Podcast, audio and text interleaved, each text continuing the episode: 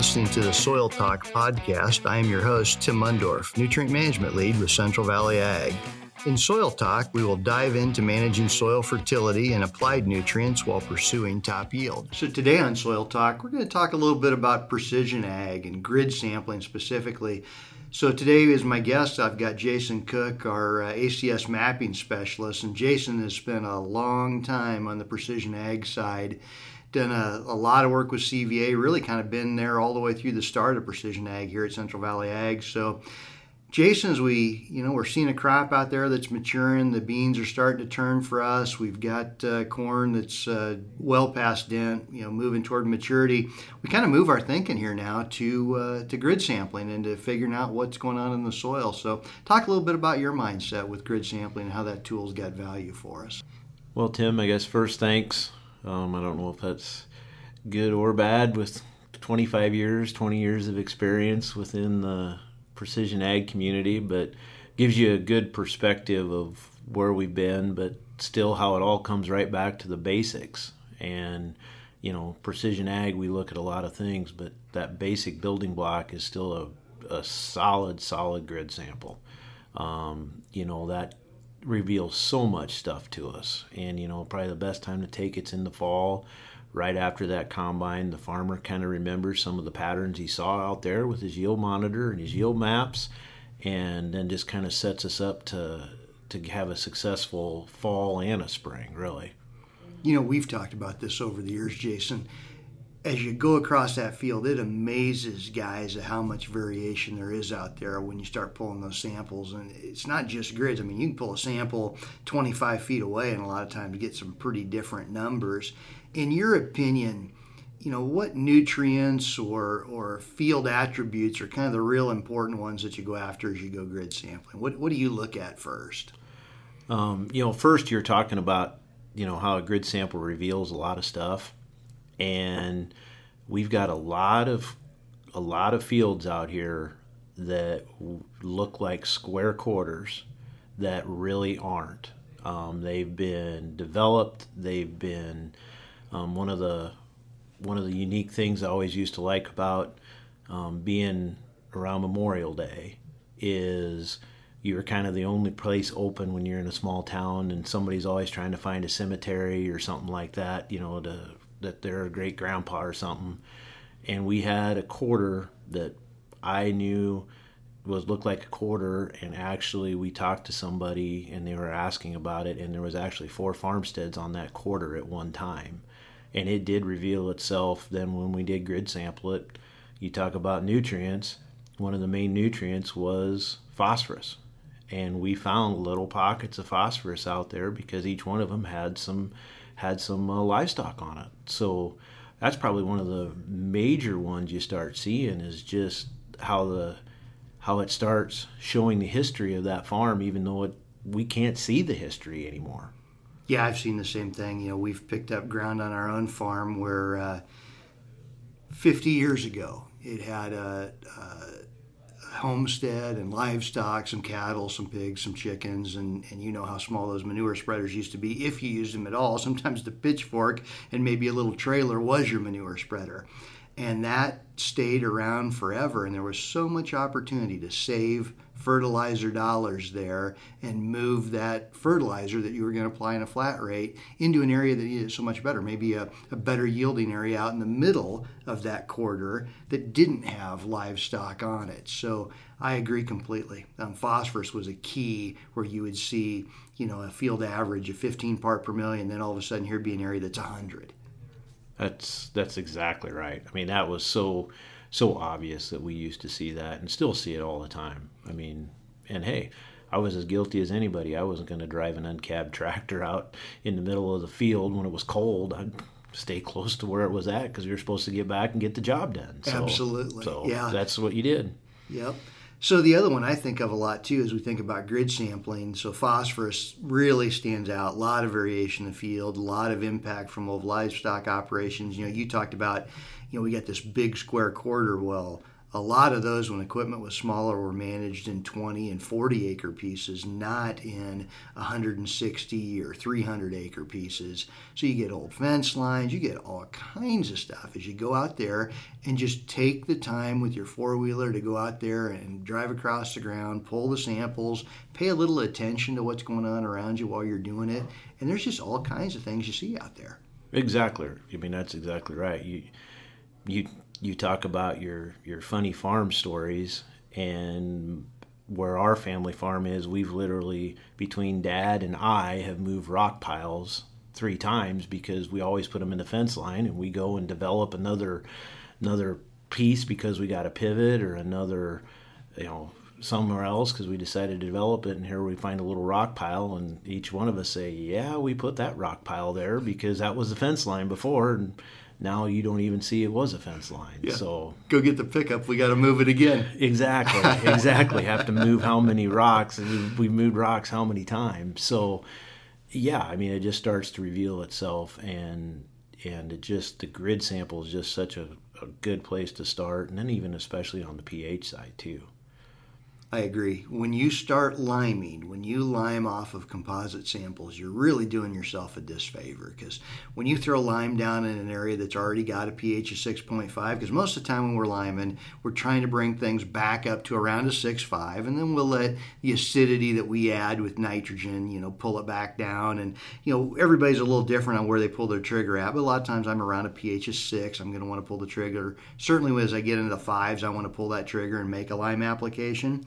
But as you're thinking through making a lime application and you and you just pull a composite sample and it tells you you got a 5.8, I just about guarantee you there's areas in that field that are over 6.5 that don't need any lime, and you got other areas that are sitting at 5.2 and they need double the amount of lime that you think you need across that whole field. Exactly right. That that's the one thing you know, and it just reveals itself so plain as day on those spots. Typically, those are spots the farmer has had struggles with trying to either get a crop to to produce in those spots. Uh, weed control, as we go back more to uh, pre-emerge weed control again, that's a spot where pH would really, really start to show itself. So we we need to get back to looking at those pHs, making sure we can manage both the high and the low pH. You know, we've got some different ways to manage high pH too, whether that be with varieties or hybrids or using certain other soil amendments. Um, so that's the first thing to spend that dollar on is that pH because if you don't have that correct, you you just can't you can't spend any more money uh, wisely, basically. Yeah. So, you know, growing up in southwest Iowa, we've got a lot of limestone roads. And that's something I'm kind of used to is once I started grid sampling, I started seeing these areas that are maybe, you know, uh, 50, 100 yards wide where you've got great pH. I mean, the field's averaging like a 5 5. It really needs to be lime. You know, it's, maybe it's ground that we picked up that, you know, has been rented for a long time and nobody wanted to make the investment in lime. But you go next to the gravel road, especially on the it'd be the north side of a gravel road with those south summer prevailing winds and they just blow a ton of limestone uh, gravel dust up over that field. And there's an area it's a, it's a good couple of passes of the spreader. You don't need to apply anything. And those are the kind of things that you find grid sampling that you don't know about otherwise. You know jason one of the problems I always have when when I'm working with growers, and, and, you know they're just kind of used to always doing the same thing, and they're used to to doing a composite sample and making a flat rate uh, fertilizer rec, and, and, a lot of times you know they're these are guys trying to chase yield, and they've done a good job of you know putting down decent amounts, but but they're just not quite willing to to spend the money. You know maybe it's eight, nine, ten dollars an acre for grid sampling. They're just not quite w- willing to pull the trigger and spend the money on grid sampling how do you approach it with them? You know, the, the first thing you approach with is is I've got to know something about your field. You know, you you touched on it right there. We kind of have, you know, in Nebraska we have, you know, with our pivots, you know, we're not as lucky as you people over in Iowa, and we kind of see the exact opposite thing. Um, a lot of times, grid sampling reveals that we've got some really, really tough pHs in the dryland corners because our pivots are pumping some calcium through the water, so it kind of helps bring it up a little bit. And so, you know, we still got to get the dryland corners to produce too. So that's one of the things that you know another that it kind of reveals itself, and it just kind of goes to that whole that whole concept of if you go into a doctor and you say, "Hey, I hurt," and the doctor says, "Okay, let's set your arm, put your arm in a cast," and you look at him and you say, uh, "But it's actually my leg that hurts," and you kind of look at that doctor and say, "Well, wouldn't you ask a few questions before you decide you're gonna, you know, gonna try setting my my arm, you know?" And then when he says the leg hurts, he doesn't say, "Well, I'm gonna go amputate it hurt quick because that'll quit the hurt." You say, "Well, maybe let's you know take an X-ray if it's broke, or take an MRI if my knee hurts, or something like that." You kind of want the doctor to do a little deeper dive before he decides what to do to you, and that's really what that what that grid sample represents is a deeper dive into that field of what can we do to make a very very accurate rec to help you take advantage of all those acres out there. I mean, that's, you know, like I said, if you went into a doctor, that's what you'd hate to have him, you know, just start trying things first. And eventually, yeah, sometimes they do have to try things because we can't figure it out. But man, that's you know you want to do that first, get that deeper dive first. Yeah, that's a pretty good analogy. When you go into a doctor's office, they're going to run some tests, they're going to ask you some questions because they've got some training on what different things mean, and that's what the grid sample does for us. It's a lot like running tests and asking the soil questions of you know what are your problems not just well i think i need phosphorus all right it's been a while since i limed let's go ahead and lime again um, ask the soil what's going on a lot of times it'll tell you and you know another thing about grid sampling is you can combine that information coming from the grid samples with a good yield map and look to see where you're seeing correlations. You know, where I'm getting good yield. Well, what's going on with that soil? Now, sometimes it'll tell you kind of the opposite of what you think. It'll show you lower fertility, and that goes back to crop removal, right? I mean, we don't remove the same amount of nutrients across a field on every single acre. Every acre yields a little different, takes off a little bit different amount of nutrients, and that's something that the grid sampling helps us identify as well. Oh, absolutely, absolutely. It helps us identify where those spots maybe we're taking more, taking less. Um, you know, kind of back to that doctor analogy again. Every, you know, the MRI, the x ray says the same thing. Sometimes a doctor has a different way, each one from their experiences have a different way they may decide to set something or they may decide to do something just from their experiences. So that's part of the, the key to this too, is that's a set of numbers, but they're just numbers. Yeah. yeah. It's you still have to correlate that back to a philosophy and correlate it back to something that's going to make the grower money and so that's really what you that's that's where the magic of it happens and like you said you combine that with looking at a yield map making sure that we don't sacrifice topping yield while chasing some of our lower problems but we want to make sure if there's an opportunity get the fertility correct then maybe we decide there's spots we don't want to do anymore on the fertility. But maybe there's some other spots we do. We got to get the fertility right first because we don't want that to be our limiting factor and then go chasing a whole bunch of other things wrongly, basically. When you're grabbing grid samples, so we talked a little bit about pH, we talked a little bit about phosphorus. What other things do you want to learn when you're pulling grid samples? What other tests do you want to make sure the lab covers? Um, you know, we want to test for potash um, we're seeing some nice things happening now, even in some very high testing potash. We, we want to make sure that we're looking at that because we are seeing some responses in different cases on potash. Um, CEC mm-hmm. gives us kind of a nice little insight into the soil, um, gives us an idea of how much nitrogen we can hold, how heavy is that soil. Um, just kind of gives us maybe some little management tricks. Um, I think also another important one is base saturation because that gives us just little pieces. Mm-hmm. You know, you still got your main three nitrogen, phosphorus, potash, and pH. I guess that's four. Yeah. But all those other pieces add a little bit of the flavor. Let's go know. back to CEC. You mentioned irrigation. I think about that one a lot too. That's one of the values of grid sampling right there.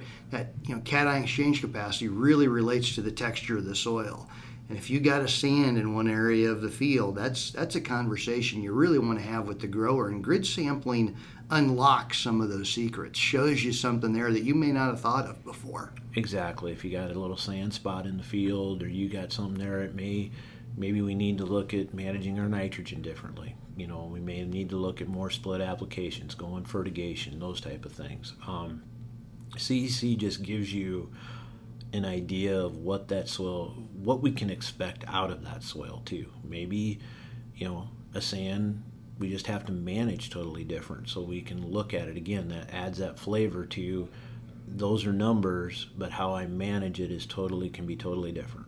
You know, and I go back in history, you know, go back 50 years, and you know, I'm 50 years old. Well, when my grandfather was managing our farm and he was making a living off of 160 or 300 acres. Well, he knew those spots because he drove that little, you know, uh, in my grandfather's case, uh, Allis-Chalmers C across that ground multiple times. So he would know um, those little areas like that. But, you know, so many growers now are farming, you know, 8, 10, 15, 20 quarters and they just don't have the time to spend all that time going across the ground. And now you know you're going across that with a 24 row planter and a, a 12 or 16 row corn head or a 40 foot bean table you're just not seeing all the variation while you're out there with the equipment that they would have, you know, 50 years ago. And here's where grid sampling can bring a little of that back to you. Is now you get a look at that actual that soil core. We do some lab analysis on it. We get to figure out kind of what that soil is like, both from a fertility standpoint and from a structural standpoint. And we can bring some of the things that our grandfathers were able to do, you know, on a sub acre basis back to the grower with a conversation with a map. You know, we still use big equipment, but we can make small decisions to maximize his yield on every acre. That's exactly right. Same reason why we had to move rock piles several times is because we moved the rock piles into the fences because that was pasture because it wouldn't raise anything. Well, we get water. Now it's another conversation because it that was our limiting factor at that time. Well, now it isn't. So now we got to look at fertility again, like you said you get that little spots out there that 50 years ago those guys they weren't going to raise anything so they made sure it was pasture. Well yep. now we're going to try raising something and that's those are just the things that the grid sample starts to unlock for us so we can manage those spots and help you know help with the bottom line on those. So yeah you're exactly right. That just unlocks all of that potential. Yeah so this time in the show, we normally uh, share a little funny farm story. And uh, my dad and I worked together in the shop a lot in the winters. You know, growing up on the farm, and uh, we'd buy buy older equipment, fix it up. You know, this was back in the '80s, and, and there just wasn't a budget to go to the dealer and buy everything new. We pulled a few things out of the weeds, either from our farm or from other people's farms, and, and spent a lot of time in, in the shop in the winter. And uh, had a pretty decent shop uh, had a wood burning stove, so you could tell when we were in there the smoke, uh, you know, the smoke from the chimney and all. So anyway, we're there working one day, and we lived, you know, kind of off the highway a bit. You know, it's a good mile off at just a little small two lane, so not a lot of traffic, not a lot of visitors. Anyway, one day we're there working, and I hear, you know, tires on the snow, and it, you know, kind of announces someone's coming up the driveway. So I take a peek out the window in the shop door, and uh, and uh, it's a hearse you know, and we don't get a hearse in our shop every day. So anyway, I turned to my dad, who's over the other end of the shop working. And I said, "Hey, Dad, you feeling okay?" And he's like, "What?" I said, "You feeling okay?" He's like, "Well, what do you mean?" I said, "Well, hearse just pulled up." so he laughs. well, of course, he knows that this hearse has just pulled up. Pretty soon, there's a knock on the door. I walk over there and I open the door, and this guy walks in. He's all in a, a suit and everything. You know, looks like he's headed into a funeral. And my dad just straight faced looks at him and goes, You're early. and that poor guy just has no idea what to say.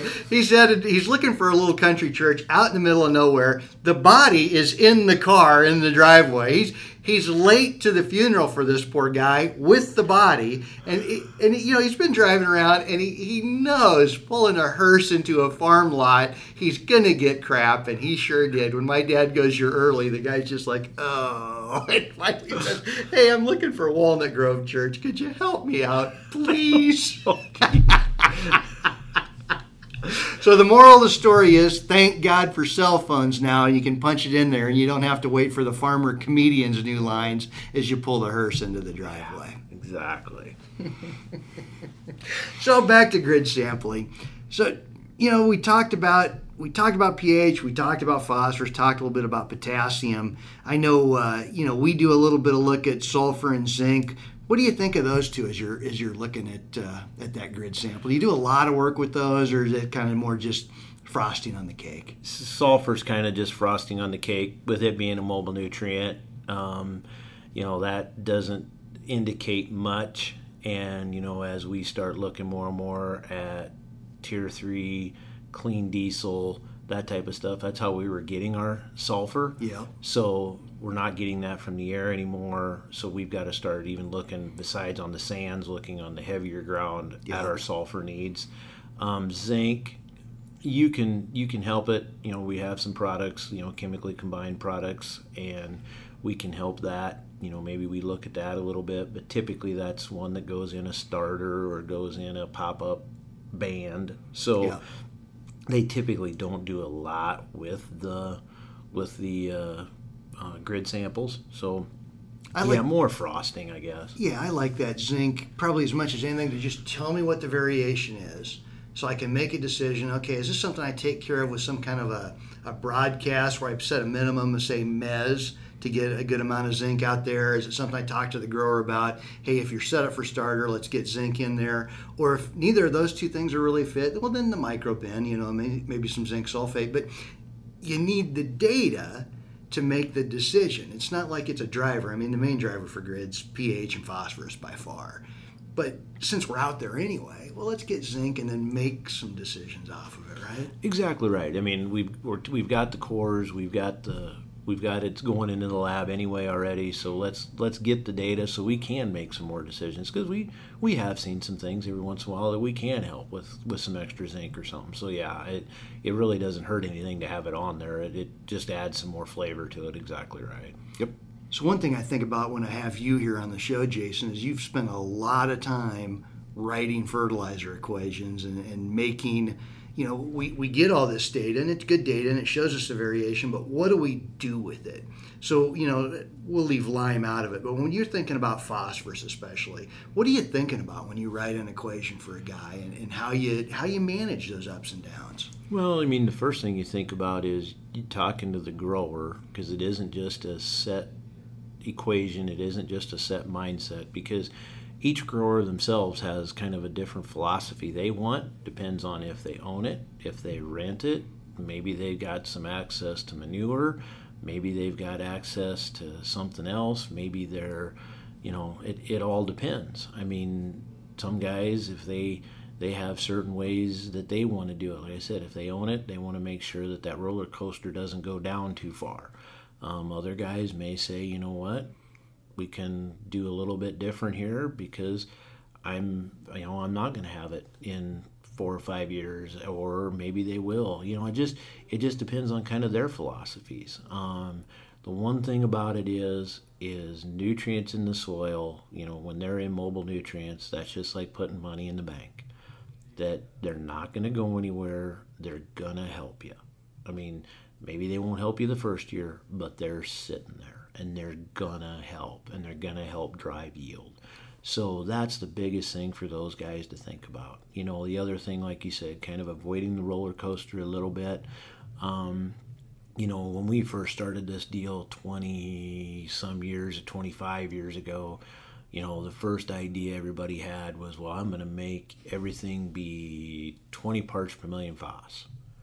And that was probably that was the first iteration of selling grid sampling and that was probably furthest from the truth because we got spots that are going to produce, spots that don't produce according to our yield maps, and a lot of times those drivers are inverse. Yep. Um, where the where the phosphorus is low is where the yield was high. Yep. But like I said, we don't want to make sure that we bring up those low yieldings. We don't want to eliminate, you know, put a floor on those spots because we might be able to raise corn on them. So that's just something to think about. You don't want to have the whole, like you said, have the whole, you know, roller coaster because that's something you can get on too. And some of that's just even you know, kind of year to year variability. Um, you know, that's what makes kind of having a history going back, looking through grid samples, looking through that.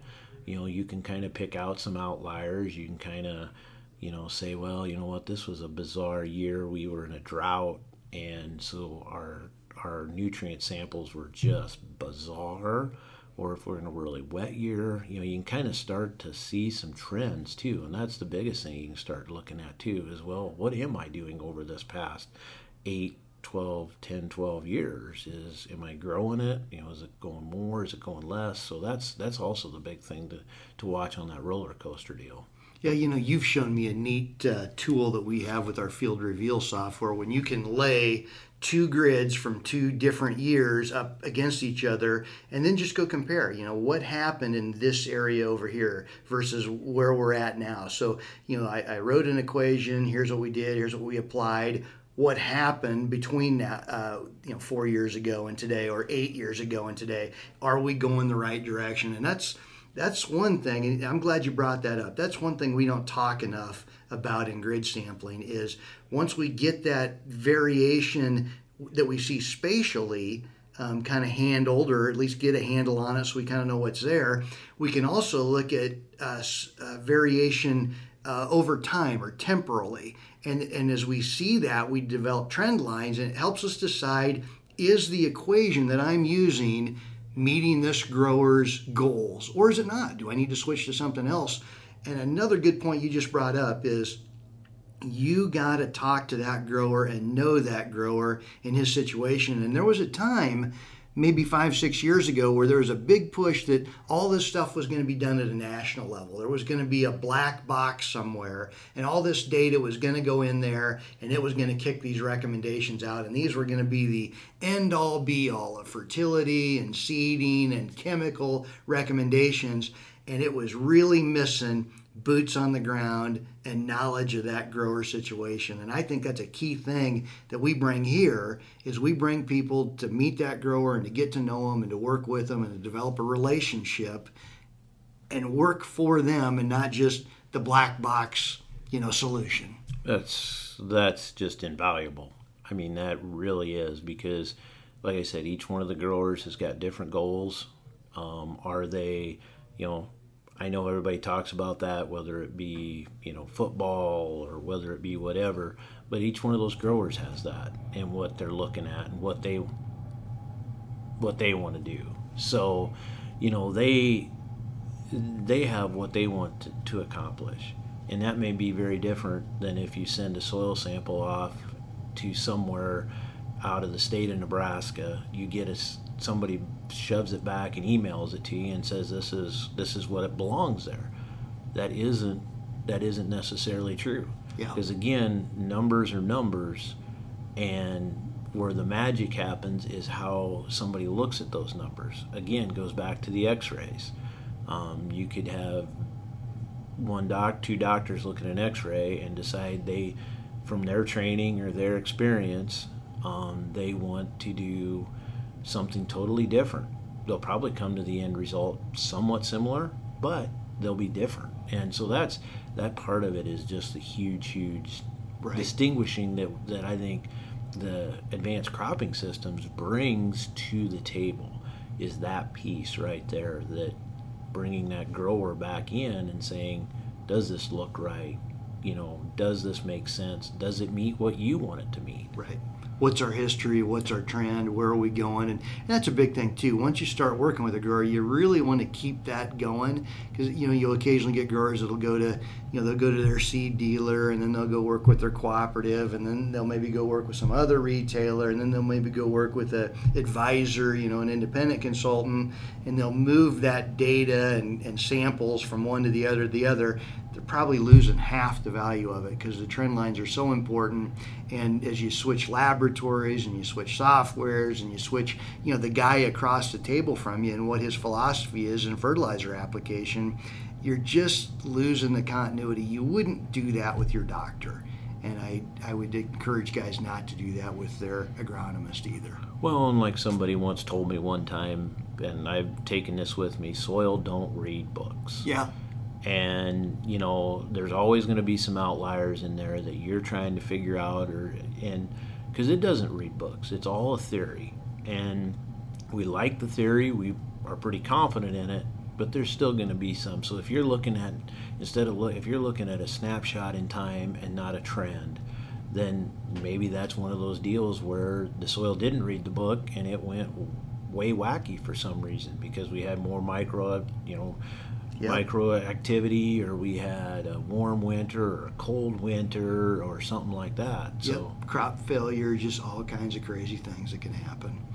So with that, I think we'll uh, close out our session here on grid sampling. But Jason, we're going to continue this discussion into another episode, and we're going to talk about zone sampling. And guys always talk about grids or zones we're going to talk about both. I mean, we've already covered grids pretty well here, but as far as I'm concerned, these don't have to be mutually exclusive. You can bring data from both pieces in, and we're going to have a conversation about that. And then we're going to talk about a little bit you know some of the future of precision ag. So i know you're kind of on cutting edge with what you do in the mapping center. You know we've got our own software. You see a lot of different things. You push a lot of things beyond just soil testing and you move into seeding and hybrids and variable nitrogen and you're doing a lot of work with moisture probes and variable irrigation. So we'll move that in with the next segment. So with jason cook here at central valley ag this is tim mundorf and this has been soil talk. Thank you for joining us today on soil talk if you'd like to follow us, you can follow us on Twitter at ACS by CVA. You can also follow us on Facebook, Instagram, and Twitter at Central Valley Ag. If you'd like more information, visit cvacoop.com and you can see our precision focus blog videos every Thursday. With Soil Talk, this is Tim Mundorf.